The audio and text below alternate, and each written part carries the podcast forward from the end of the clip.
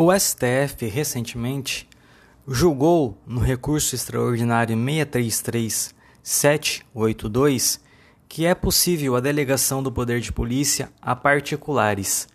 Essa decisão foi estampada no tema 532 de sua repercussão geral, que ficou assim: É constitucional a delegação do poder de polícia por meio de lei a pessoas jurídicas de direito privado integrantes da administração pública indireta, de capital social majoritariamente público, que prestem exclusivamente serviço público de atuação própria do Estado e em regime não concorrencial. Vejamos então os requisitos que foram estabelecidos para que possa ser possível essa delegação. Ela deve ser feita por meio de lei a pessoas jurídicas de direito privado integrantes da administração pública indireta, que tenha capital social majoritariamente público, que prestem com exclusividade serviço público de atuação própria do Estado e em regime não concorrencial. Vamos fazer um retrospecto em relação ao poder de polícia e a possibilidade de sua delegação.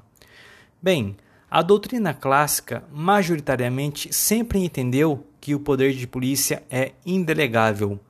Alguns autores, como Diogo Figueiredo Moreira Neto, sustentavam já a possibilidade da delegação de algumas atividades envolvendo o poder de polícia.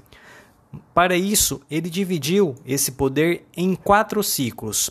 O primeiro ciclo, consistente na ordem de polícia, que nada mais é do que o comando normativo que trata da restrição ou limitação imposta, o condicionamento ou disciplina da liberdade e da propriedade de particulares. O segundo ciclo, consistente no consentimento de polícia, tratando-se do ato que permite o exercício de certa atividade ou o uso de uma propriedade. O terceiro ciclo, referente à fiscalização, significando a verificação do cumprimento das ordens de polícia o quarto e último ciclo, o da sanção, que consiste na aplicação de penalidades aos infratores. Para o autor, não seria possível delegar a ordem de polícia e nem a sanção de polícia, pois elas seriam reservadas ao Estado. Então, seriam delegáveis o consentimento e a fiscalização. Esse entendimento também era adotado pelos tribunais superiores. Porém, o STF alterou esse entendimento, como mencionado, a partir do julgamento do recurso extraordinário 633782. O STJ anteriormente também entendia que o poder de polícia seria indelegável, mas os atos relativos ao consentimento e à fiscalização poderiam ser delegados.